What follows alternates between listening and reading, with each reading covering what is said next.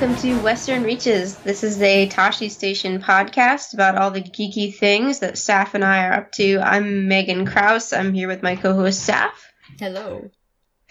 And we have a lot of Star Wars news to talk about today. Um, Rogue One dropped. We have been talking about Rogue One all over the internet, I'm sure. Saf, you've been on a couple podcasts, right? Yeah, yeah, and, I have. Uh, yep, and I was on Blaster Cannon, which is Den of Geeks podcast, talking about our opinions about Rogue One. So we're going to do something a little different for our main topic this week and talk about sort of Rogue One a week or so in. You know, what do we think now and how does it compare to some of our, our favorite media? Because we're uniquely suited to have the Is Rogue One the Halo Reach of Star Wars conversation. Which... I love that so much. It's, I am incredibly ready for it. So, um, but unfortunately, before we get to our topics, we, we do have some very sad news. Um, we wanted to acknowledge the passing of Carrie Fisher and Richard Adams, the author of Watership Down. Um, obviously, Carrie Fisher means a lot to us, to the Star Wars community. I've never met her, but she's done so much as an actress, as a writer, and as a spokesperson for uh, topics of mental health. I'm still processing what it means to lose one of the heroes of the original trilogy. It's uh, it's been a difficult day for various reasons, um, but I wanted to just sort of wish the best to her family and to all the fans who knew her in our own way. That was honestly beautiful. But yeah, yeah, she was an amazing person, and I think this world is a little sadder without her. Absolutely. We will miss her emoji tweets. We will miss her uh, surprise appearances at red carpets, and I think all of us are a little better for having a Princess Leia figure to look up to. So I, I don't think we're going to spend much time talking about that, but I think it's something that the, brought the Star Wars community together over, you know, in sort of in the worst possible way. It's hard to lose someone who's been a hero for a lot of people. So that's... um. That happened, and I, there's no clean conclusion to that. So we're going to go on and, and talk about the things we do, um, which I think Carrie Fisher would approve of, right? She's so much about living your life fully and living it the way you want to. Yeah, she'd want she'd want everyone to keep doing the best they can. Yeah, and I know other people have a lot more personal connections to her than I do. So I'm gonna gonna leave it there, but we uh so I had interesting things in the writing world this week. Actually, on on the eighteenth, um I took a writing a fiction class with Cat Rambo, who is an author that I'm not really familiar with, but I was drawn to this particular class because she had Anne Leckie talking about writing space opera. So you guys probably know that Anne Leckie is one of my favorite authors, so I got to uh, Google chat with her for about three hours oh a couple God. weekends ago. And uh, it was amazing, and I didn't tell Saf in advance because I wanted to hear your reaction. That is amazing! It was really good, and actually if, if you also want to take a class with Anne Leckie, there might be more available. Cat Rambo does these fiction classes every once in a while. They're not cheap, but it was sort of my Christmas present to myself, and um, it was it was very valuable, I think. Um, I was able to ask her a little bit about my like personal projects, which is amazing. Um So I don't have the website in front of me right now because my browser crashed. But if you look up Cat Rambo, she hosts these fiction writing websites. That's awesome. Did or, you say it helped a lot with um your own stuff? In a way it did. It helped with perspective. Um, this class was interesting because I think it was a lot of people who were... Uh, there was a wide range of experience, basically. So it was some people who had our own fiction projects and were very immersed in the world of, like, contemporary space opera. And then there were some people who hadn't really... worked in the genre before. So there were a lot of audience questions of very different different scopes. It was a very wide-ranging class. It's probably the the best way I can describe it. And I can now say that Anne Leckie gave me sage wisdom, which was add more explosions. So I will take that into account. That sounds pretty good for a space opera. Yes. So I have a bunch of books I read this week, but I've been talking too much, so I'm going to make staff start. Um, what books have you been reading this week? Um... So I finally finished Catalyst, which I did start. I think I started that ages ago. But I finally finished it. Um, I think I liked it a lot. I think I liked what Luceno did with um Lyra, who I love so much, even though she gets no time in the movie whatsoever. And I think it was just, it was a really good book. And it added so much to Rogue One. Um, watching the movie again after, after having read the entire thing added more to it. But I don't think the movie necessarily also needs the book to be understood, because I watched the movie without reading the book. But um, yeah, it's it's a really good book. I Luceno, he's got he's got pretty solid style. I'm not always a fan of it, but I liked it once I got past the whole earlier parts of the book where there was a lot of exposition. I think it seems significant that we got so much of Lyra in the book, now that we know how to pronounce her name as well, um, because there there wasn't much of her in the movie, so it made me appreciate what they did with her in the book. Yeah, I really, I really appreciate that, um, because I do love her a lot, and she's such a strong character in the book. You can see how much she fights for what she wants, and how big of an influence she is on Galen uh, within the movie and the book. And apparently, I haven't read the novelization, I haven't even gotten it yet, but apparently that has um quite a lot of her, or has more of her than the movie does, and it actually has her being an influence on Jin, um, which I am happy that Alex Freed was like, yeah, I'm gonna give this lady more time. Yeah, there's definitely, there's a little bit more with her. There's scenes that, as I mean, as in the movie, scenes that match with Catalyst very well, and the other thing the novel did is what exactly what I hoped it would do, which was sort of uh, stealthily add more female characters. So there's just random female soldiers, and there's female stormtroopers, and Alex Freed just kind of snuck more women into the book, which is one of the things I hoped would happen. Man, I love that guy. Yeah, there's uh I've really appreciated that novel. I've read it uh read it once and then like flipped through it several times because I enjoyed it a lot. So I think you will like it.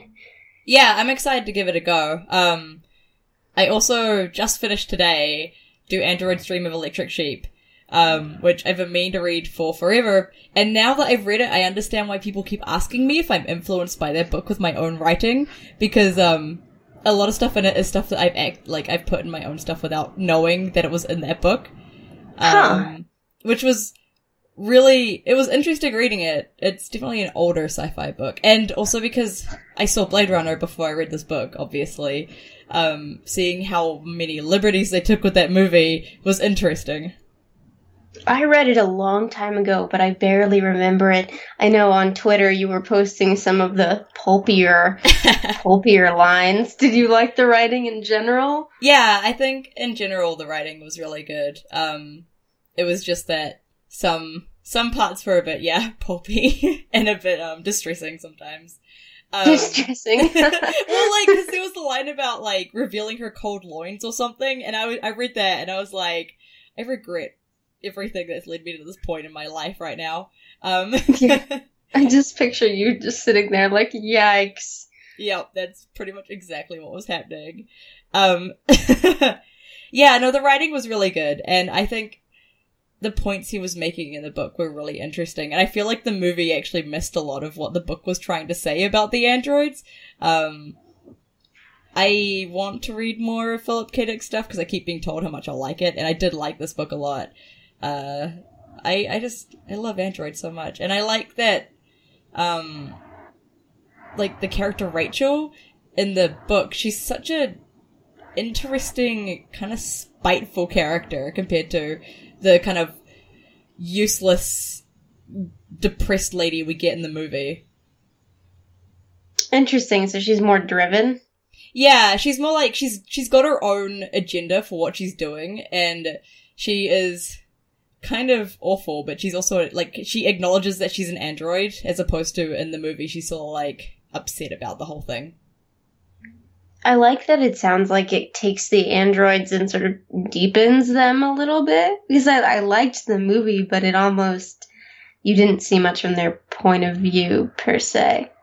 Yeah, it definitely kind of, it shows them very much as, like, they are people without empathy. They're very intelligent and they don't have empathy in it. It makes that quite clear, but then it also kind of shows that humans can be the same, um, or that humans can have empathy for these androids despite that fact. And I think showing that kind of, like, grey area between the, like, with empathy with both humans and androids was really interesting, because there is a lot of that idea in in fiction that, you know, you've got a robot, and because they're a robot they don't have empathy, and so they're worse than humans or something like that, um or that that humans are worse than them for that reason. But then this book kind of shows that they have a lot of similarities, even if the robots, the androids themselves, can't actually feel empathy because they haven't been programmed to.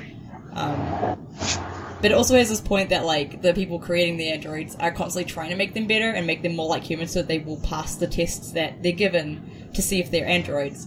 And I thought that was interesting too, because they know what these androids, like, that the androids kill people to escape the colonies and get back to Earth, and they're still like, no, we have to make them better, we have to make them more human.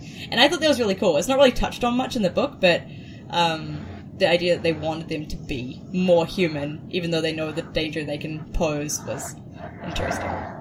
Huh, so it's really blurring the distinction between humans and robots created to be human, which I suppose is the whole point, but it sounds like the book just is gets directly at it a little more. Yeah, and it's not ambiguous at all about Rick not being an android. It's very much saying that he is a human, which I think works better for him having the empathy for the androids, because if he was just an android himself, then it's like he's got empathy for his own kind or something like that. In the in the movie, it's very ambiguous, um, and even in some cuts, it's like, yes, he's an android, as opposed to other cuts.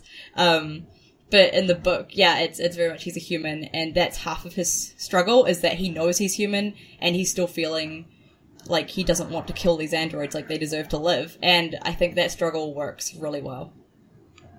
Oh, interesting. Yeah, I think that makes a different but equally compelling point about, without the twist, the the message about empathy works a little clearer. Yeah. Yeah, it's it's interesting. I definitely like the book more than I like the movie, but I think that's also helped by the fact that it's not a really old movie.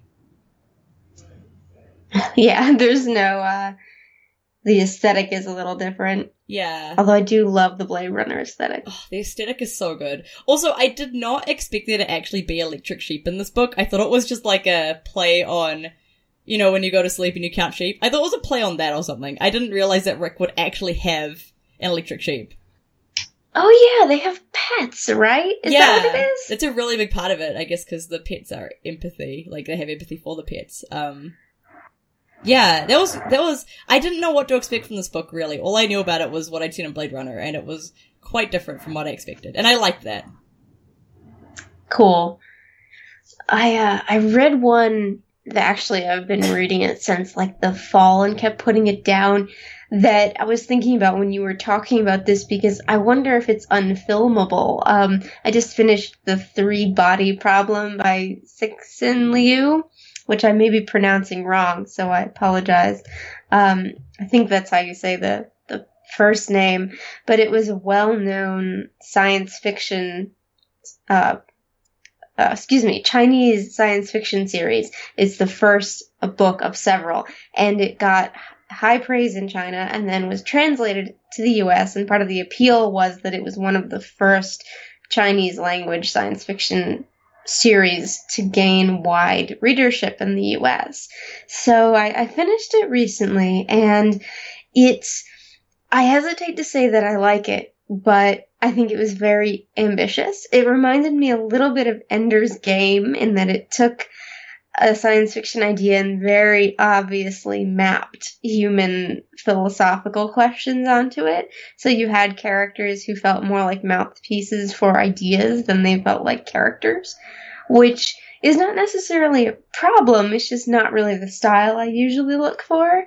Um, even toward the end in the, there's like a, an afterword where the author basically says, this is a story about humanity as a whole, as opposed to any one human, even though it has human characters and it has some interesting looks at the Chinese Cultural Revolution, but it's a very large scale story and it's only the first of a series. So by the end, I was sort of like, well, where's my resolution here? What are we getting at? And we never really got at anything because it's not actually the end of the series. So I am glad I read it. I'm glad I've potentially someone came up to me on the street and said, did you read the great Chinese science fiction epic? I could tell them, yes, I did, but I don't, I, I don't know that I was entertained by it particularly. Yeah, that makes sense. Do you think you'll read the others?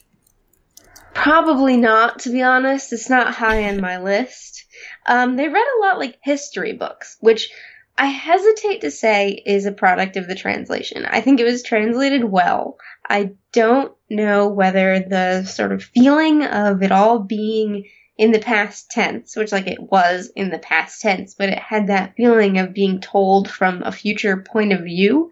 I'm not sure if that was a product of the translation or an intentional high uh, altitude look at it. But either way, that sort of made it difficult for me, and that might be the driving reason why I'm not particularly interested in going forward with them.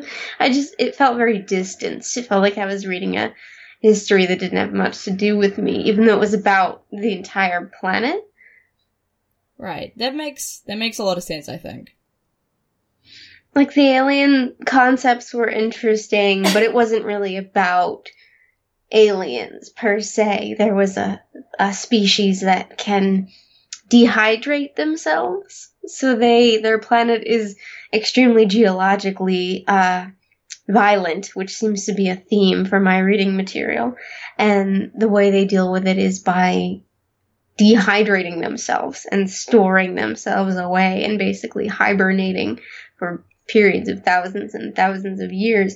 But there was never any real, like, physiological exploration of that, and it felt very much like uh, sort of a thought exercise. What if there was a species that only lived during these pure, these rare periods of peace? How would they develop?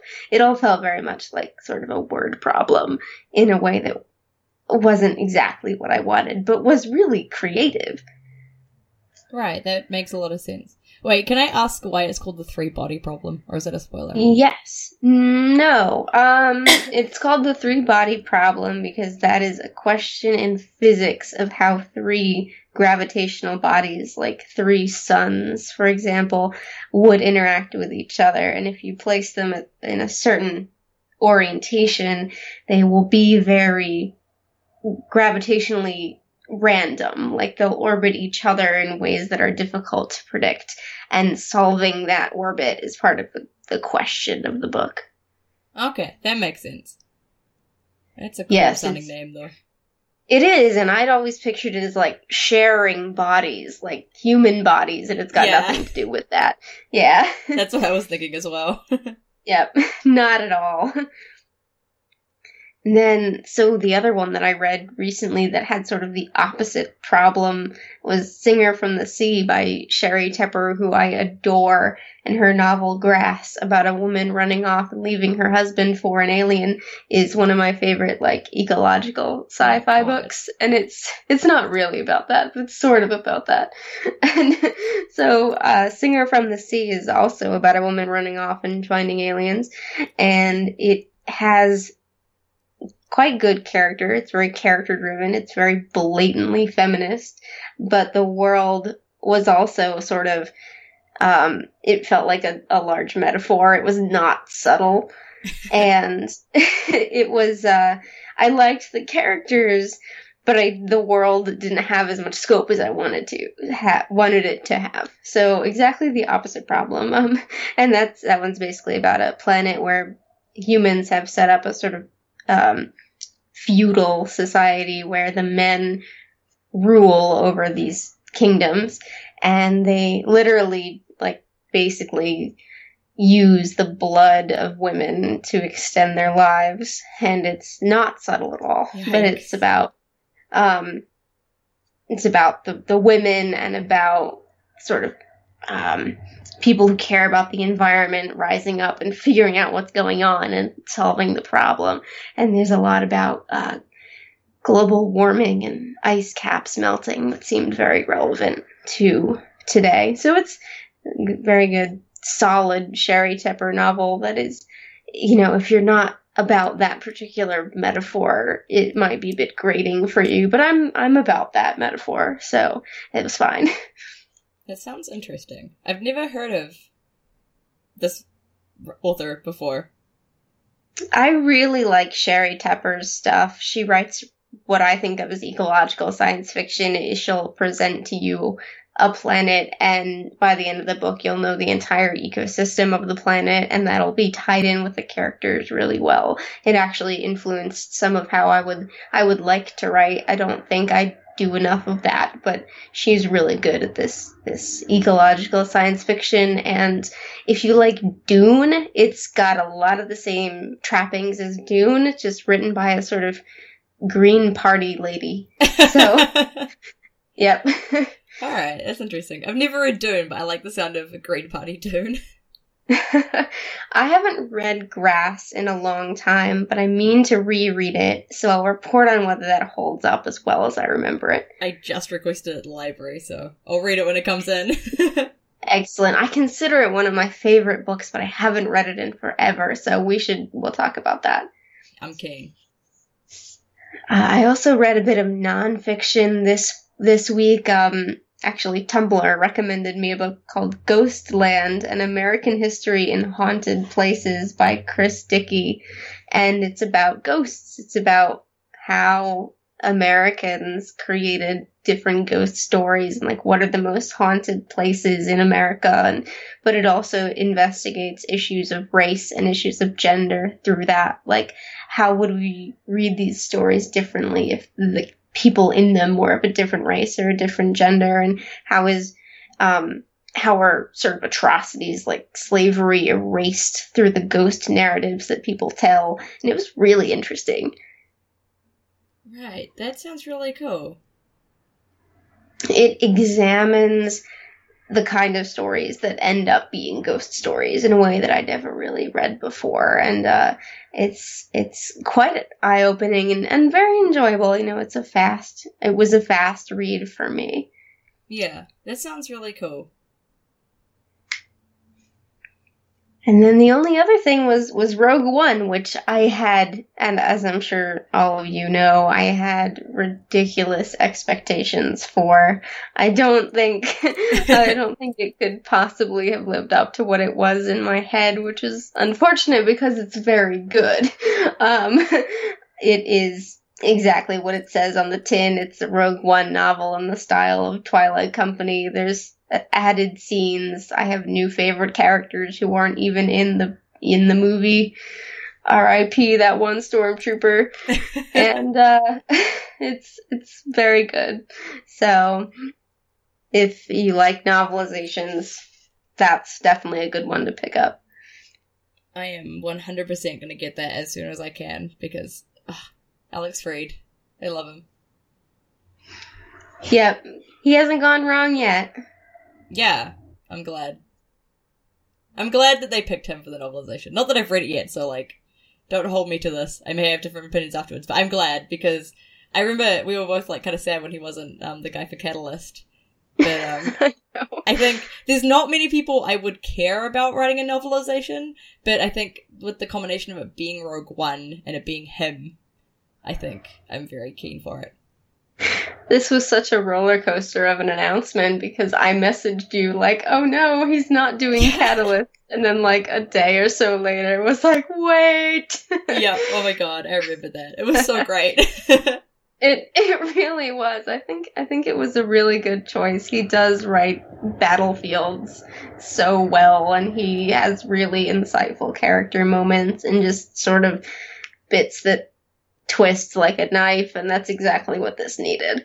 Yeah. Yeah, that's really cool. I yeah, I think Luceno did work really well for Catalyst, so I'm still like, I begrudgingly accept Lucasfilm made the right choice. I guess. But I am glad that Alex Freed got something as well, and yeah, I'm excited to read it. We begrudgingly accept that Alex Freed cannot write all the Star Wars books. We want him to have a life as well. Yeah, I guess. I guess. A little bit. Yeah. But um, I totally forgot that I did read another book over the past couple weeks. Um, I think I might have mentioned I started it ages ago. It was a novella called Baron Cove, which was about robots. And I kind of like, it started off really cool and then got kind of weird, so I just kind of put it down and stopped reading it. I think I, I think I ended up getting Obelisk Gate or something instead, and I was like, or I was waiting for Obelisk Gate, and I couldn't make myself read anything else while I was waiting for it. Um, and it ended up being due at the library, so I picked it up and finished it because it was a short book. And I don't know what I think about it. It's really obviously written by a dude, um, just the way that all the characters are written, but it was basically about a really old robot coming from a city after humans had all died out, basically. Like, there are only a few humans left, and he's gone to this town to stay with some other robots because he needs a break from the city or something. And it's a story about how the robots that live at this house ended up getting to the point they're at. And the entire book just felt really pointless. Like, it was, I think it was trying to be like, robots are not human, or they'll develop different personalities or something, but they all just read like, they didn't read like robots, they just read like kind of messed up people. Um, and so none of the characters were particularly likable. There was weird like drug stuff with the robots, and it kind of, it turned out that the gay character actually just had the memories program- programmed into him, so he never actually had a boyfriend or anything, and I was like, what is the point of this book? You've taken away my gay robots from me. Um, and it wasn't, it wasn't amazing. It started off really cool, and it was not amazing, so um, if I, I don't remember if I did recommend it earlier, but I take that back. I'm stuck on the robot needed to leave the city thing. Was it leisure, or is this sort of all about them trying to, like, find themselves, and they're just thinly veiled humans? I think that was kind of it. Like, it ended up with everything ending badly, and this old robot getting his heart broken by some young, cute, manic pixie dream girl robot. Um, what? Yeah, it was... She had wheels for legs. I don't know. It was really, she had pink hair and wheels for legs. And I was like, I see what you're doing here, and I don't like it. Um, so like, it was like this old robot who kind of just fell in love with this young robot, like instantly the moment he saw her, because she was super, super cute and special. And it just, it was, it didn't feel like it had a point. I didn't learn anything from it. The characters didn't really grow. They all just kind of fell apart more. And I don't know. I wish it had been different, but it wasn't. Yeah, that sounds sort of sort of silly. Yeah, and there was a lot of there was this one robot that was made by um like this robot Mary fell in love with this human, and so at some point they built a son together. Like, that was part of what the robots did, is they built children for themselves, so they were even more like humans. Um, and so this woman and this dude built a robot together, but he he was not good at building robots. It was like this messed up robot child that was falling apart and broken and couldn't talk properly, and their like psychopathic other son kept looking after him despite them, but then got really close to him, but then killed him. And it was really sad because this little like kind of robot that was basically a like a metaphor for a disabled child was the best character in the book because they were such a sweetie, and then they just had this horrible life, and there was no point to them existing. I was just, as soon as that story, just as soon as that arc finished, I was just like, nah, I'm, I don't like this book anymore. Yeah, that that sounds sort of obnoxious at best, and quite quite light at worst. Was it a short book, or did just it not have a lot happening? Yeah, it was just, it was a novella, I think, and it, not much happened. There was not really anything, especially with the main character. Then the main character didn't even need to be there. It just could have been a story about the robots at the house. Um, I'm not sure what the point of them being there was in the end. It was, yeah, it was not a good book. Ah, I'm sorry. It's all good. Well, it was short-lived. And either way, we will add it to our Goodreads shelf, yep. Which is a new addition to our podcast. Um, a listener asked us if we could add the books that we mention on Goodreads because we, I know that it's an ongoing challenge to hear titles in a podcast and then have to go back and look for the titles again. So we do now have a Uh, Goodreads, like a club, a group. It will not be used for anything other than storing the books that we talk about. I don't imagine, like, you can post in the forums if you want, but I, I wasn't really planning on using that. But it will have, it will have all the books that we mention on the show. So if you want to go after, after you listen to it and look at that, um, it's called Western Reaches Bookshelf. Be sure to thank Megan for that because she's amazing. You're welcome. It was fun. I like to organize my life via Goodreads. It's very satisfying. I keep meaning to do that and then forgetting Goodreads exists until somebody friends me again and I'm like, oh yeah, it's a thing. Ah, the the book challenge helps me. If I'm not doing a challenge, I'm not sure I'll use it as often, but now I have another reason to use it. Yeah. Yeah. No, I'm I'm keen about this shelf. It's very cool. Great. It's not as good as the shelf at your library, the mysterious shelf, but that's no, okay. I need to get something from that. Okay, by the way, Baron Cove was from that shelf, so that shelf let me down this time. Oh, no. hmm. Still, it is an intriguing shelf. It is. I'll get something from uh, it soon. All right, so games. Um, I feel like I've been terribly repetitive with games lately. I, um... Thank you for your patience with me talking about Destiny all the time. But but this week I actually have a new a new game. I played Titanfall two uh, for a little while. I'm about three hours into the campaign, maybe.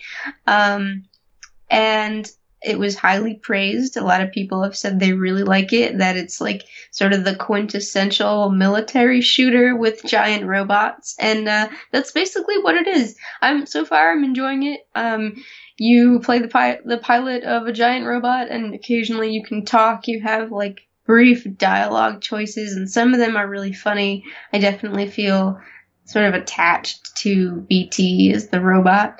Um, it is unusual for me because it is a game where you actually shoot humans, which I just don't do very often. I'm a little squicked out by that, but it's like a really solid shooter. It's enjoyable. I'm just so used to like Halo where I'm fighting aliens and I'm just like, oh no, guys, you have faces. Can't we talk this out?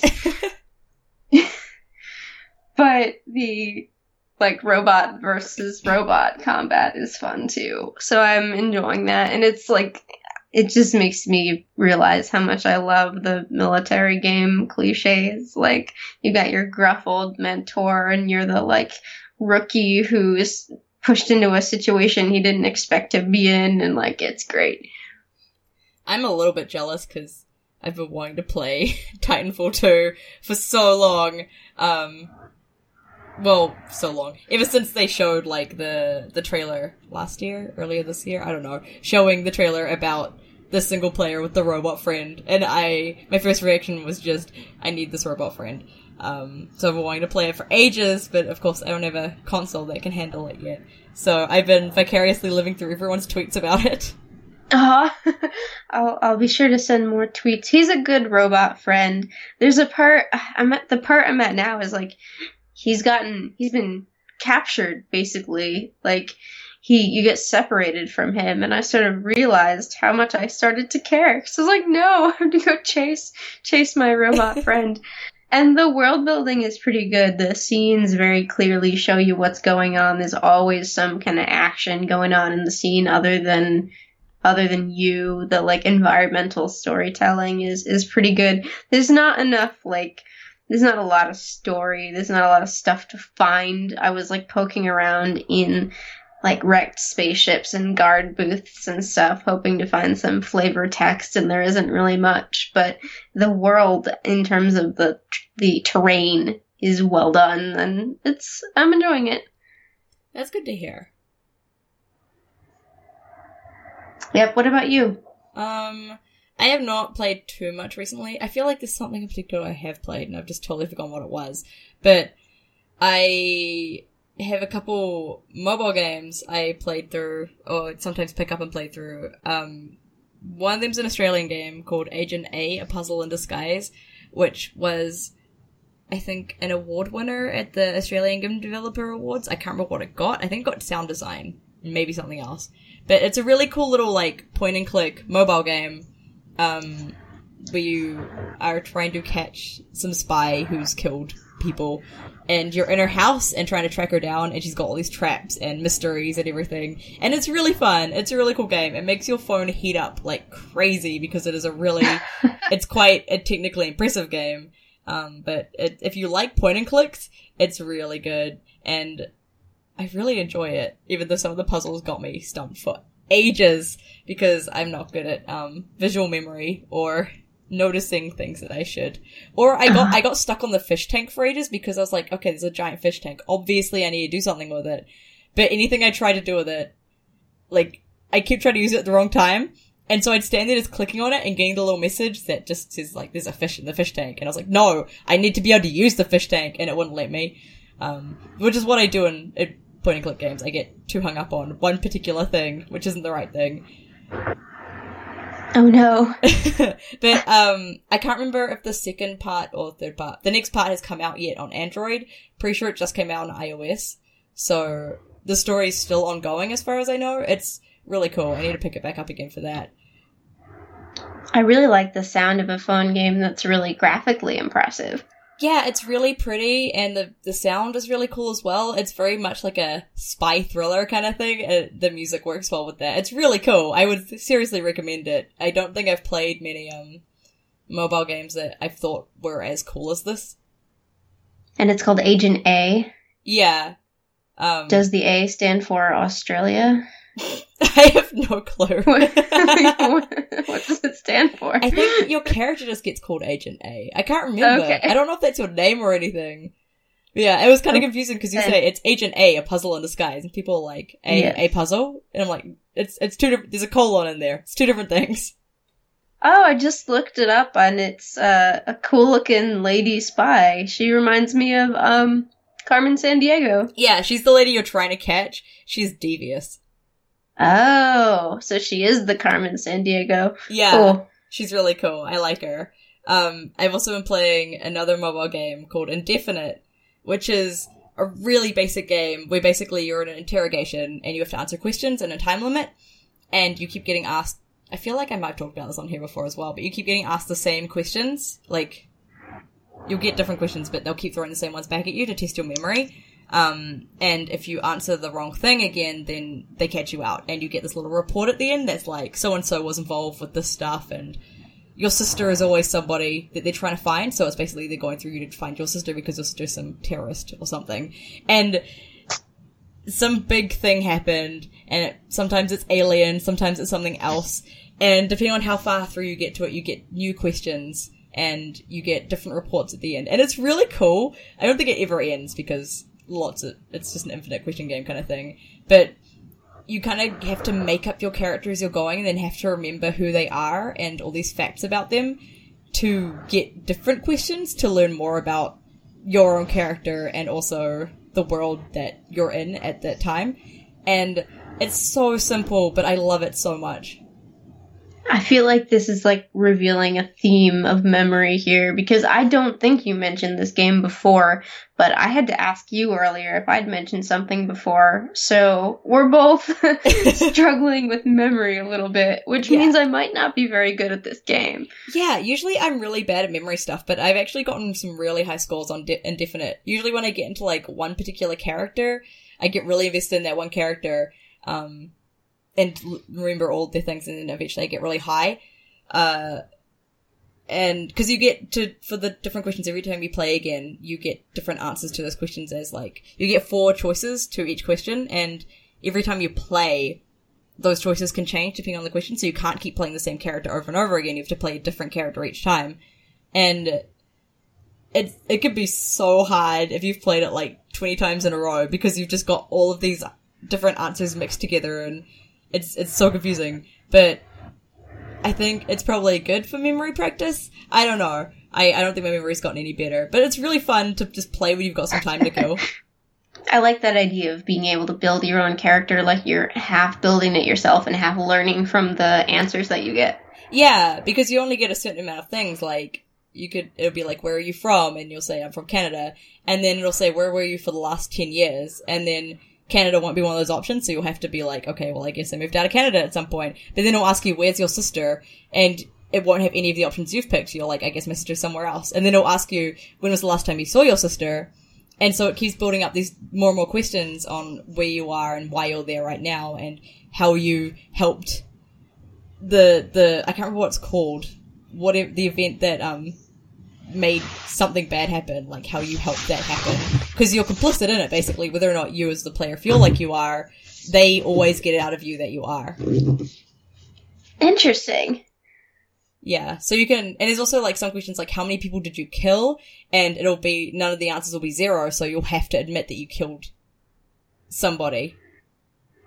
Oh wow. So it kind of, it forces you into these certain things, and it's really interesting. Like, for such a basic game, it is really interesting and cool. Yeah, and you said that's something that you can just kind of keep playing, it doesn't necessarily have an end? Yeah, as far as I know it doesn't, because it's just so many questions. And it gets to a point where it's, like, impossible to keep answering all of these questions because there's just so many things you have to remember. Um, I, I think at some point I looked it up to see if it did have an ending of some kind, and I found a Reddit. And of all of the people on that Reddit, I had gotten the highest score. And so I was like, okay, I guess I probably know more about where this game goes than they do. Um, yeah, I can't remember what my score was. It was one hundred sixty-something, I think. It's... I, I thoroughly recommend this game. Cool. So anything else you want to add in the games department, or we'll go on to our main topic? I can't remember if I mentioned Mini Metro before. I feel like I probably have. That does sound familiar. Yeah. But if have you played it more recently? Yeah, I've been playing it a lot recently because I have it on my tablet, and it's just such a chill game to just play, even though it feels like it should be stressful. It's not, and I think especially around holiday times, because so much, like, traveling around to see family and so much stress, it's been a really good game to just wind down with. Cool. Yeah. Yeah, it's okay if we repeat things, I think. It yeah. happens. I've made myself self-conscious about repeating things, but whatever. We're in charge, Saf. We're in charge. We can do what we want. So, okay, Rogue One. Um, I was thinking about a thing that I think about very often, Halo Reach, and how Rogue One is basically serves a similar purpose. Um, I guess this is your belated spoiler warning. Spoilers for Rogue One. Um, we'll, you know, we'll be talking about the entire movie going forward.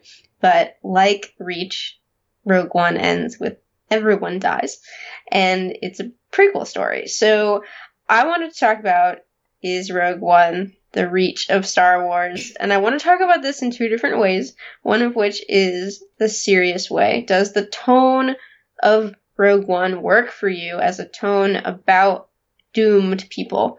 And number two, the less serious way, which is which character corresponds to which character, because that's very important. It's super important. Obviously, obviously um, Galen is Halsey. Oh, yeah.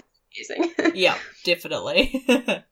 So I guess I guess let's do the sort of silly answer first, which the silly answer for me is yes, obviously it's the same. It's about a bunch of soldiers that go find a scientist and have a really bad day and all die at the end. A it's really not... bad day.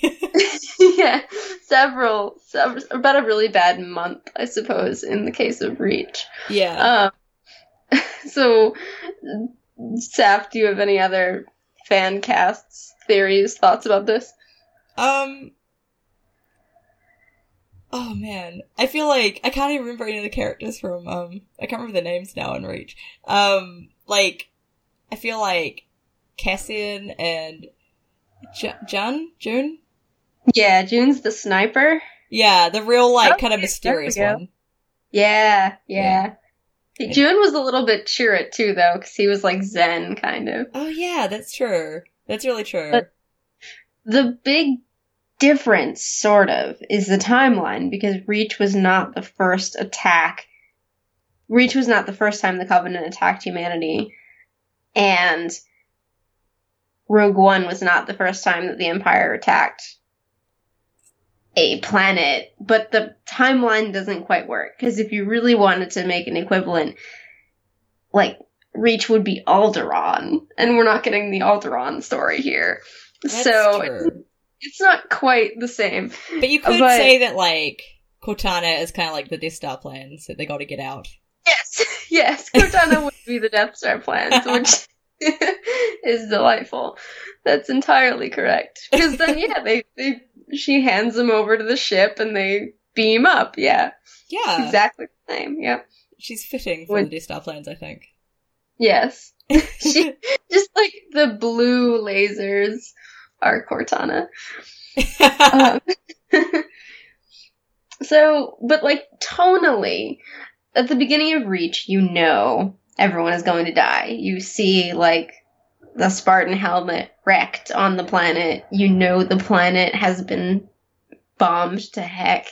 And you know that that's how it's going to end. Whereas with Rogue One, you don't know. There's a sense of maybe the first viewing, you just don't know how it's going to end. I felt that that changed the tone a lot. That that gave... Reach was a very self-contained story, which is part of what I liked about it. Um, even though it was a prequel, it didn't have a lot of the same characters as the later, chronologically later Halo games. Like with Rogue One, they were published beforehand and set afterward. Um, but it had this sort of inevitable feeling that made it self-contained, whereas Rogue One didn't have that. Rogue One also connected, like, super closely to A New Hope and had more of a sense of, like, forward momentum. And for me, that affected the rewatchability a little bit.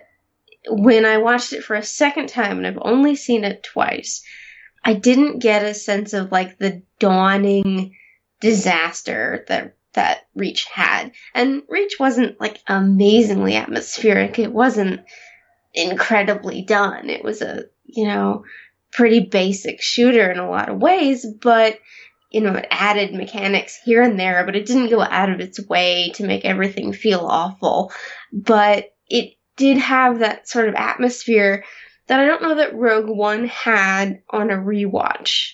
Maybe it had less of a feeling of um, foreshadowing, because the Rebels did have some early victories, and because Galen's death was... sort of uh, ah, see no I'm gonna correct myself live, because I was gonna say that Galen's death almost came as a victory to the rebellion, but I don't think it came as a victory to the main characters. So, but the direction of the story felt different. Does this, do you have any feelings about this? Does this make sense at all?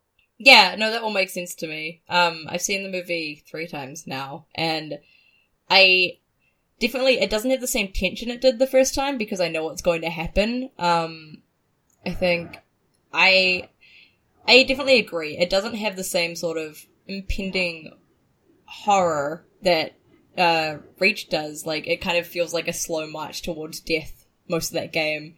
Um, whereas I think Rogue One, partly because, I guess because Star Wars is such like a hopeful thing, it always gives you that hope, even though you know that there's no hope, so you're watching the movie, so, like, it feels like they could live, and then they don't live. Whereas when That's you're playing true. Reach, you don't ever have that feeling of, they might live, you're just like, no, I'm getting attached yeah. to them, but I know they're gonna die. Because that attitude of sacrifice is, like, baked into the Halo story, and yeah. I cannot emphasize enough that these two things are not, like, actually thematically connected. I just, like, I just like both of them and thought it would be funny mostly. Like, I, I do think they're just sort of thematically connected, but, like, I'm I'm sitting here going, man, I'm grasping at straws. I'm like, yes, yes, I am. I mean, I always love the whole, like, prequel where they're not going to survive, and you're just watching them struggle against that fact. Like, um, yes. There's Crisis Core, which is the Final Fantasy seven prequel on P S P, and that is legitimately one of my favourite games. I love that game so much. But because in Final Fantasy seven, Zack is already dead, and in Crisis Core you play as Zack, you're just like, I know it's gonna happen, but I don't want it. And so you spend the entire game being like, maybe they'll change the ending. And it's got a really similar final battle to Reach, actually, where you are fighting against a wa- waves of enemies that you can never defeat. Um, and, like, in Reach, you've got the cracking helmet to show you that your character is dying and growing weaker. In in Crisis Core, in the final battle, um, eventually you get low enough health in, in the waves of endless soldiers that you end up just with, like, four different soldiers that you're fighting, or three or something like that. And as you go through and as you lose more health, uh, you lose your memories. Like, it shows little flashes of cutscenes and stuff, and you lose oh, wow. parts of your battle mechanics to show that the character is dying. And you can't really do that in movies, which is always kind of sad, because whenever games have something like that, it's always so effective because the mechanics are affecting how you play the game and how the story is working. Um, but I think as well, like with with Reach, because it has this whole, like, the whole time, you know, you're you're sacrificing yourself and you're marching towards that. Um, and Rogue One doesn't quite have that feeling. Like, a lot of people before they saw it, like, I know everyone's gonna die, and then when they finished it, they're like, yeah, I told you. I thought that at least somebody would live. I thought maybe Jin and Cassian or maybe Bodhi would survive, so I spent the whole movie kind of stressed out about that. Um, it doesn't have that same, at the end, a lot of, like, Chirrut and Baze get, like, a really, really cool, like, ending. Like, they, they achieve something, and then they have their death moment, um, with each other, but like, Bodhi just kind of gets blown up and there's not much there. It's just like, he does it and then there's a grenade and he's dead. And I feel like, especially with Jin and Cassian at the end there, like, even though it's a gorgeous scene and I love it so much, it still doesn't feel like, it's it's a lot more of a kind of sadly bittersweet ending than Reaches, where they're just constantly fighting till the end. These two characters kind of get the fighting done and they have a moment to rest before they die. Hmm, that's true. There's a sense of hope in their resignation, in a way. They know they've done the right thing, and Reach doesn't really slow down like that toward the end. Yeah. Man, now I just want a Reach novelization, which I'm not... I mean, there was, like, the Reach novel, but I'm never gonna get, like, a Noble Six book, and that's what I want. Yeah, I want a book with George, because I love him. Absolutely. Yeah. Yeah. I'm still, like, I wish that um Rogue One paralleled Reach a bit more, and that the scientist was the lady. Like, I would have loved if Jin's mother was the scientist as opposed to the father, because I am personally very sick of daddy issues in Star Wars. Um and also I always love a good morally ambiguous scientist in my sci-fi. Yeah, I agree. I would have loved to see Lyra be more of a, a main figure. And that's interesting, too, uh, when you talk about comparing Galen to Halsey, because I love Halsey. I think she's really cool. I think the stuff she created was cool. I think the Halo series is absolutely, like, they should be exploring the fact that she's very gray morally. She's... Her creations have done terrible things as well as doing good things, and she kidnapped children, and, like, she's not a good role model. But she's also a fantastic morally gray scientist. And Galen also created something that did terrible things, but is generally cast as a good person. And it's hard to make a one-to-one comparison, but I guess I'm less interested in Galen's forced science. Like, he he wanted to be a conscientious objector and wasn't allowed to be and had to make something terrible. I'm less interested in that than I am in Halsey doing something that doing something bad because she thought it was right. Yeah, I think that's why I love Halsey so much, is because she does awful things. Like, yeah, she kidnapped children and had the Flash clones that all died, and that's just generally terrible.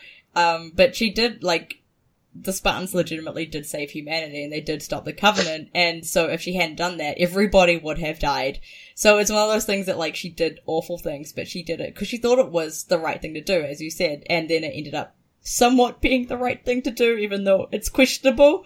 Um, And yeah, I feel like the Halo universe could explore that a bit more, um, with a bit more ambiguity than the black and white you sometimes get in it. But yeah, I the forced the forced kind of thing that Galen had. I understand they didn't want his character to be like seen as bad, I guess, because he's Jin's dad.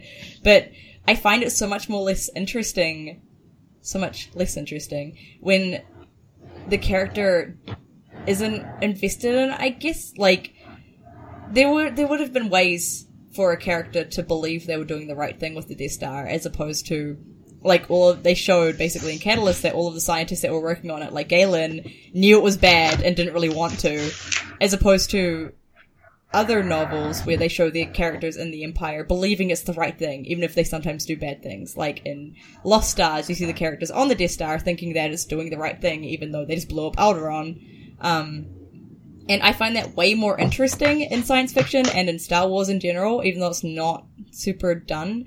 And I think I would have... Galen was alright, but I think I would have liked him a lot more as a character, yeah, if he'd been a bit more grey about what he'd done. In a way, it's a question of Galen's agency, isn't it? It's a question of him deciding what to do versus having a tiny bit of leeway in what other people are forcing him to do. Yeah, that's definitely true. Like, he really only got agency near the end when he finally sent out that message. Yeah, and I mean, I know that I really like the, the do-it-for-the-aesthetic science type, like, character that they're... They're a villain, probably, or a morally gray character who is doing, you know, whatever dark magic from Destiny is the example that I'm thinking about, who uh, um, does it kind of because they think it's cool and, like, it's awful, but they're coming from a place of, like, they're an artist and they chose to art this way and they, like, should be defeated, absolutely. But meanwhile, they're absolutely, like, like... showing their agency. And Delilah from Dishonored is like that too. She's trying to remake the world in her own own image. Like, that's super interesting. But I don't, that's not what they were going for with Galen. Yeah, I appreciate what they were going for. It's just not entirely my thing. That actually brings me to something I thought of after I recorded Blaster Cannon, which was I would like to sort of rearrange Galen's part in Rogue One. I think that if he had died later, if he had survived on Iaddu and gone to Scarif, and Cassian and Jin had, had to confront him on Scarif, and there Jin had to convince Cassian not to kill him, it could have tied up really nicely into the end, and it might have fixed some of the stuff that bothered me about the way Cassian and Jin's stories were kind of weighted. I would have loved to see it like that, actually. I hadn't really thought about Galen changing his story to change things, but I like that. Because, yeah, him when he died in it, it was kind of... Yeah. Like, it kind of just happened. And it was a weird thing all up that happened. Um... The whole Iaddu thing was kind of weird, honestly. Though I did appreciate Chirrut's part in it.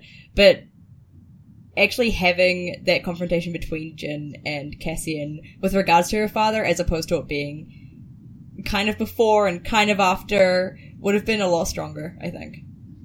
Yeah, I don't usually do this. I don't usually, like, full-scale rearrange movies, because I generally think of Star Wars movies as immutable. But with this one, I was thinking about how very unsatisfied I was with Cassian's decision not to kill Galen. I just, it didn't have the right weight for such a big moment. And I think moving that might have helped. Yeah, yeah. That whole, when he did choose not to kill Galen, I was sitting there thinking, why, though? Why didn't you kill him?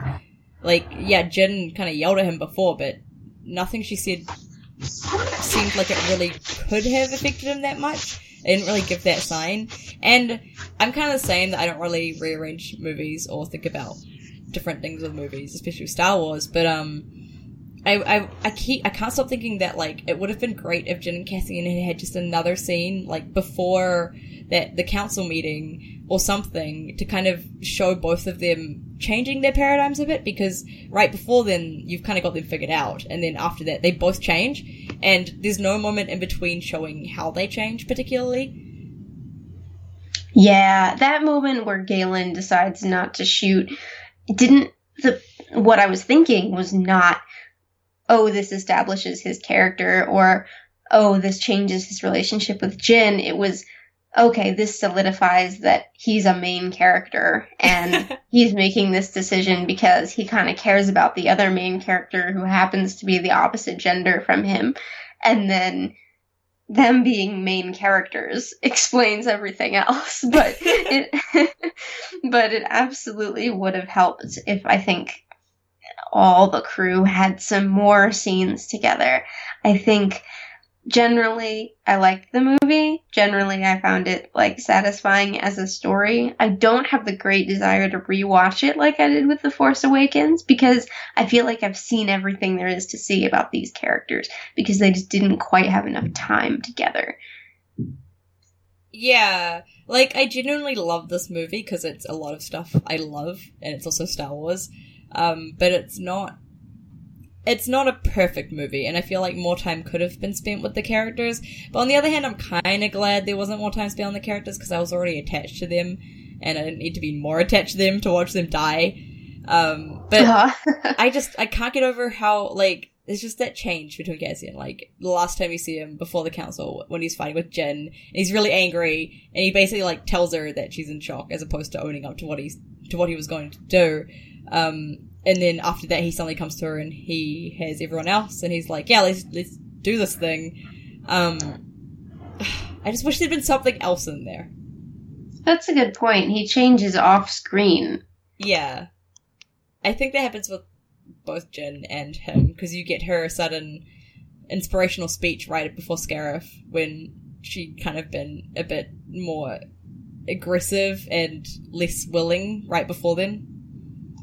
Yeah, that I didn't mind so much, because I do think the strength of the acting really helped. I thought that yeah. uh, Felicity Jones did a good job of showing how she sort of took her um, her grief for Galen and turned it into that, that fire, and I liked that a lot. But that doesn't mean that more characterization would have been nice. Yeah, no, I agree, really, like, with Jin. I feel like Felicity Jones did really well with um, that character. She had so much emotion when she watches the hologram with Galen um, in Saw's place, and you get to see how full of grief she is. It's just painful to watch, because it's just so, it's so real. That scene is so good in the novel too, because it really emphasizes how Saw was her father figure, and how she, like, feels betrayed by both of her fathers. And that's the other thing that I think keeping Galen alive longer would do. It would allow more opportunities for him and Saw to be parallel with each other. Yeah. I'm still kind of sad that Saw died there. I'm also kind of sad he never got that line from the trailer, like the whole, what will you do if they catch you, what will you do if they break you thing, because that was a really cool line. Yeah, that was odd that that was missing. It seemed appropriate. I don't, I haven't looked too much into the reshoots. Some people have done extensive, like, research about yeah. sort of architecturally reconstructing the movie from the trailers, and I just haven't gotten into that. But it seems like that line was maybe something between Saw and a younger Jin, and uh, that would have been cool, because I felt like that established a lot about him, and I was definitely left, part of me liked his death scene, was because it was just kind of kind of cool. It was really ominous, and he was obviously sort of ready to go. But the other part of me was like, I just don't understand what he's thinking in this moment. I don't understand why he wants to stay. I got so emotional about that whole thing when I was watching it the first time. I knew I was getting really emotional about Saw, because it's Saw, it's Steela's brother, and it's also from the Clone Wars. Um, when I saw a trailer, one of the trailers I hadn't seen yet, right before, uh, like a couple weeks before the, I saw the movie, and I would be, I was getting emotional during the trailer, but when, when Saw came on screen and started talking, that, like, I teared up, and that's when I kind of knew I was going to be screwed, when Saw came on screen in the actual movie. And that whole time, because he's changed so much from how he was in the Clone Wars, I was just sitting there in my head just being like, what happened to you? What have you done to yourself? What are you doing? Like, I was so distressed. And then when he chose to stay, I was just like, I, I imagine, I, I was like, I don't want you to die, but I understand why you're doing this. And my friend next to me, who hasn't seen the Clone Wars or anything, was just like, why is he staying? Why is he gonna die? This is dumb. I don't like it. And I was just like, you don't understand what he's been through. You don't understand. He's been through so much. This is for on to on. His life has been so hard. He's going to see Steela again. And I was just sitting there oh, sobbing, no. and none of my other friends in that group understood why. Oh, man. Now, see, I'd love a mention of, of that. If he said, you know, I, I'm going to see my sister again or something, that would have made it so much better. I was hoping so much for a mention of Onderon or Steela, and there wasn't anything, which I understand because they wanted him to be a character for the movie, not for the Clone Wars. So I understand why, but I'm still sad. But I can't stop thinking that, like, he must have seen Steela and young Jin for, like, because Jin was, like, she's such, like, an yeah. angry person, and Steela was quite, like, aggressive as well. Not aggressive, but, like, I can't think of the word I want. Um, that sort of revolutionary fire yeah. going on. Yeah, like, they're both quite similar in that, and I could, like, every time they were in the same room together, I was just thinking about if he sees Steela in her, and if he cares about her like Steela, and I was just, I was getting too emotional about that, that particular uh, part of the movie. Man, well, we'll get to see more in Rebels soon. Yes, I'm so excited. I knew they were going to bring him in eventually. I was just wondering when. I can't complain about Clone Wars being in Rebels anymore, because now it's Rogue One and Rebels, and it's just all tied together. It's kind of cool that it's so tied together. Yeah. Did you see, like, all the Rebels stuff in Rogue One? I did. Well, so I haven't... I've been very bad at catching glimpses of things. I saw the Ghost in the trailer, but I still haven't seen Chopper. But I was so happy to hear General Syndulla. I was yes. sitting with a couple friends who caught it too, and it was it was really nice. Yeah, I was with, again, my friends I saw it the first time with. Haven't seen the T V shows or anything. Um, and so when I heard General Syndulla, I, like, grabbed my friend's arm and I was, like, whacking him, and I was like, it's it's Hera! It's Hera! And he didn't understand what was happening. I'm just like, General, man, I want to know all of that story. The entire thing. Yes! I also spent the entire battle over Scarif, like, terrified that I would see the Ghost get blown up or something. I was more distressed about the Ghost than any other part of the movie by that point, because I was just like, they have to live. They have to live! Oh no! But, yeah. It's, uh, that does make me wish that they'd mentioned Steela, though, because, like, the Ghost being destroyed, I think that's something that probably wouldn't happen in a movie, because you want that, if that's going to happen, you want it to be, like, uh, an emotional moment for the T V viewers. Yeah. But on the other hand, having a character say, oh, I'm so tired of war, I lost my... other base on Scarif, I lost, or on Jedha, like, I lost my home planet, I lost my sister, like, that's not too difficult for viewers to follow. I feel like even people that yeah. don't know anything about the Clone Wars can understand, oh, this character is sad because his sister died. Yeah, I feel like just, like, an off hand mention of Steela would have been fine, not using her name, just mentioning, like, a sister, or even his home planet. And I am I am a little bit disappointed that that didn't happen. Yeah, and she was not mentioned in the novel either, which which would have been Damn nice. It. Damn it! Alex Freed let us down. You've let us down for one down time. For the, the first time. The first time. Probably not the... Probably the last time. I was going to say, and, and not the last time, because I'm not going to quit his books, but also hopefully the last time, because I don't want to let me down again. There's a lot riding on this. Hopefully one day we get a mention of Steela again. I also kept thinking about, like, if, because when I saw that arc in the Clone Wars, I was always mad that Steela died, and I'm still mad that Steela died. I forever just think that it should have been Saw that died and Steela that lived, because they need to stop killing character ladies in Star Wars. Um, and I was like, what if Steela had been in this movie? It would have been so cool. But that's, like, a million things that would have had to happen that never happened. It would have been nice. And I really, I liked Forrest Whitaker. I even liked that tiny little sort of flinch he does before the the shock wave hits him yeah. at the end was, was really meaningful, I think. But Steela would have been nice. Yeah. His acting was so good. It was. And, oh, have you, have you seen, I think a couple people mentioned it on Tumblr. It's not canon as far as I know, but there are people saying that Bodhi was so scared of him because he couldn't see Saw at first. He could just hear the breathing, and it reminded him of Darth Vader. Yeah, I was thinking that too, because the first time he, um, when he takes off the hood and he's talking to Saw, and Saw, like, kind of stops him and does that breathing thing, and it just shows Bodhi's face, and then it sounds so much like Vader, and Bodhi looks terrified. And I was thinking, like, has he heard Darth Vader's breathing before? Is that why he's so scared right now? And it's, yeah, it's never mentioned in the movie, and I'm guessing, because you say you're not sure it's canon, it's not in the book either, but that little touch, I was like, that says, that could hint at so much more in Bodhi's backstory. Yeah, that's so good. I'd love to read that story. I don't know if he ever met Vader in canon, but I would I would read that story. Me too. I really hope that all those characters get their little backstory things, like a comic or a novel, because they're all such interesting characters, and I feel like I could love them so much. I already do love them a lot, but I feel like I'd love them even more if we got more with them. I agree, and the uh, Ultimate Visual Guide had some cool stuff. It had interesting tidbits about sort of who they were before they joined the Rogue One crew, but it wasn't it wasn't enough. Always need more. It's never enough. My favorite thing is that Chirrut's, like, red sash thing, sa- sash, um, is, like, the same that Lyra wears at the start of the movie. Yeah! I love that so much.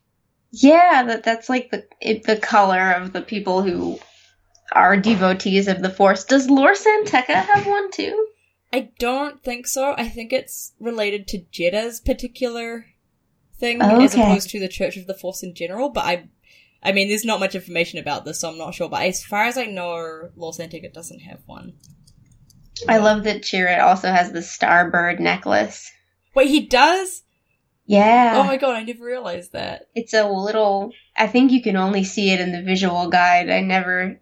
I I don't know. Like, I wouldn't think you'd be able to see it in the movie, but it's a little wooden rebel pendant. I love it. Oh my god, that's amazing. I love Yes. I love Chirrut so much. He's my favorite. Yes. I I think I still think Bodhi's my favorite, but that's because I identify with him the most. At Baze and Chirrut were like, they had so much character. Yeah, those two are so great. I love them. I really would, I would kill for, like, a comic or a novel about them. I'm hoping for uh, Rogue One comics after the Darth Maul miniseries. I think Marvel knows that people want more about them. Uh, whether we get it in a book, I don't know, because there haven't really been announcements for, like, even um, children's books, I don't think. Nothing like the Before the Awakening, except there's the Baze and Chirrut book coming out, but that's going to be set mostly during the movie, I, I believe. Um, so there might be more coming somewhere, um, unless they're really going to concentrate their efforts on Episode eight. I think there's plenty of opportunity to tell more stories about the characters in Rogue One, and that's something that, as much as I say I'd like to see more about the characters, there's enough to build other stories on, and that matters just as much. Yeah, you're right there, I think. Okay, so we have made our very important Halo comparison. We have made our entreaties to Alex Freed. Anything else? Um, not that I can think of, except mostly just that I wish Star Wars would stop killing the mothers, but we'll see. Yeah. I, I still, it, it would have been nice to have more women and more aliens in Rogue One, period. Oh, actually, yeah, okay, two things with aliens. I'm pretty sure I saw a Zabrak in, like, Saw's area. But what? They're in shadows. And I think really? They have a beard. Yeah, I'm pretty sure. Somebody else, because I meant, I asked on Twitter if there was a Zabrak, and somebody replied to me being like, oh, yeah, I think I saw one here. And I was like, yes, that's who I saw. And the, sec- the third time I saw it, I paid extra attention. And they look like they've got the horns and the face painting. So I was very excited about that. Oh, um, that's critically important. It's when... Uh, it's, I think it's when, I don't remember exactly when it is, but, um, it's after you see that, like, Twi'lek Dancer hologram, I think it's right after yes. that. Um, also, oh. Twi'lek Dan- Dancer hologram, I'm so mad that there was finally a Twi'lek in a new movie, and it was a stupid Dancer hologram. I'm so mad about that. Yeah, I, th- so there were two others, I believe. Um. Wait, there were two? I noticed there's a pink Twi'lek in the scene where Cassian meets his informant for the first time. Ooh. When you see that, like, crowd scene. Like a lady or I'm, a dude? I'm pretty sure it was a lady. I'm oh pretty God. sure I saw pink Leku on, like, the right side of the screen when it pans over that road where Cassian is. I need to go watch this movie again right now. Because I I noticed because it was just like, well, I noticed because I was specifically looking for Twi'leks, yeah. But also because it was bright pink. And then there's another one in Saw's, pa- his castle thing um, that's got a name. It's something Fortuna, I think. Yeah, isn't and it the one that uh, looks like, is like based off of Bib Fortuna's like original maquette or something like that? Yes, and yeah. He's a little hard to see because his head tails are very thin and he's... He's got the tan skin tone, oh, but he's so there. Creepy. He's so I creepy think, looking. Yeah, that was, that did not look healthy. Yeah. No, I totally remember that. I'm mad that, yeah, maybe there, I, I need to find that pink Twi'lek, but I was just mad that, like, the main thing of, like, a lady Twi'lek was that dancer, because I've been wanting another Twi'lek lady in these movies for oh, so much. I'm still mad T F A didn't have any Twi'leks either, because, like, I get that they want to introduce new aliens and make the galaxy bigger, but also there's such a quintessential alien in Star Wars that I, I miss them. Yeah, I miss them too. I'm always on the lookout for them. I do, that's another thing. I do think that the latest Star Wars movies, both T F A and Rogue One, have not been quite as good with creatures and aliens as the older ones were. The yeah. The Raktars, the Boar Gullet, they felt sort of extraneous in a way that, like, the Rancor or the Wampa didn't. And monsters are such a big part of Star Wars. Like, the first Star Wars movie I saw was Attack of the Clones, which has, like, that huge monster scene at the end. And the new ones haven't quite lived up to that. I love them, but it's one area in which I think they need to improve, is their monsters. Yeah, I really... When the Boar Gullet came out, and I was just like, why do all the new big monsters keep having tentacles? What is with this? There was the Raptors, and now there's the Boar Gullet. Like, do something different. Yeah, they look very similar in a way. I was... This is like...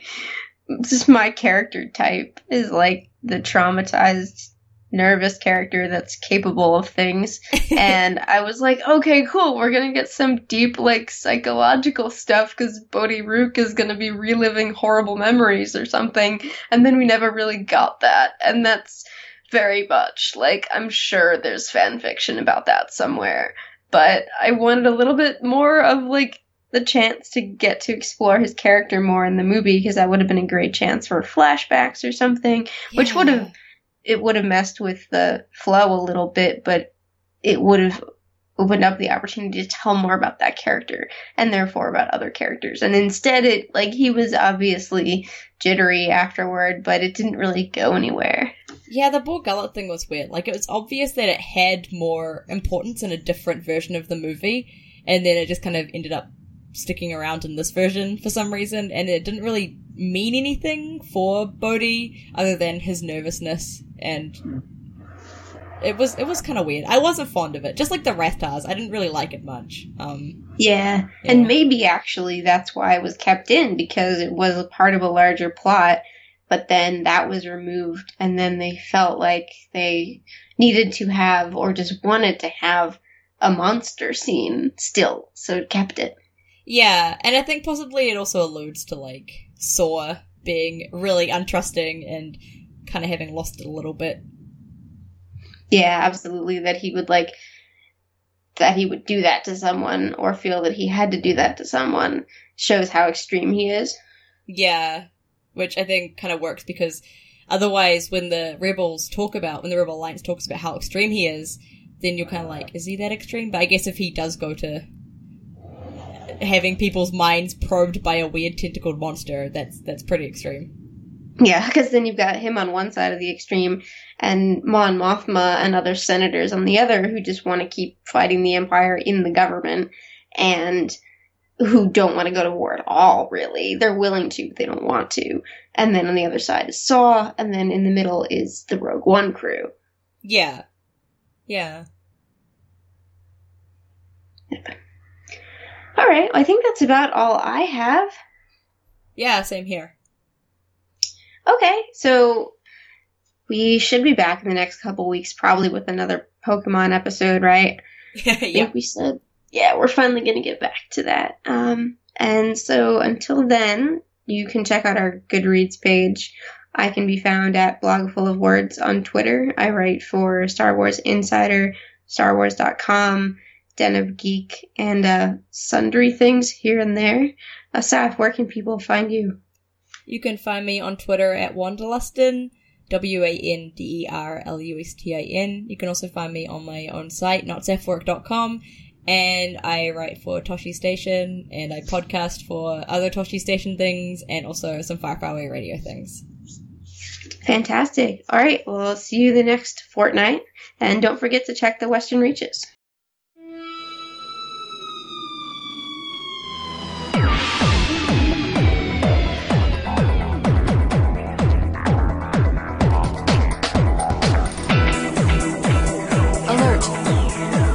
Detecting cover.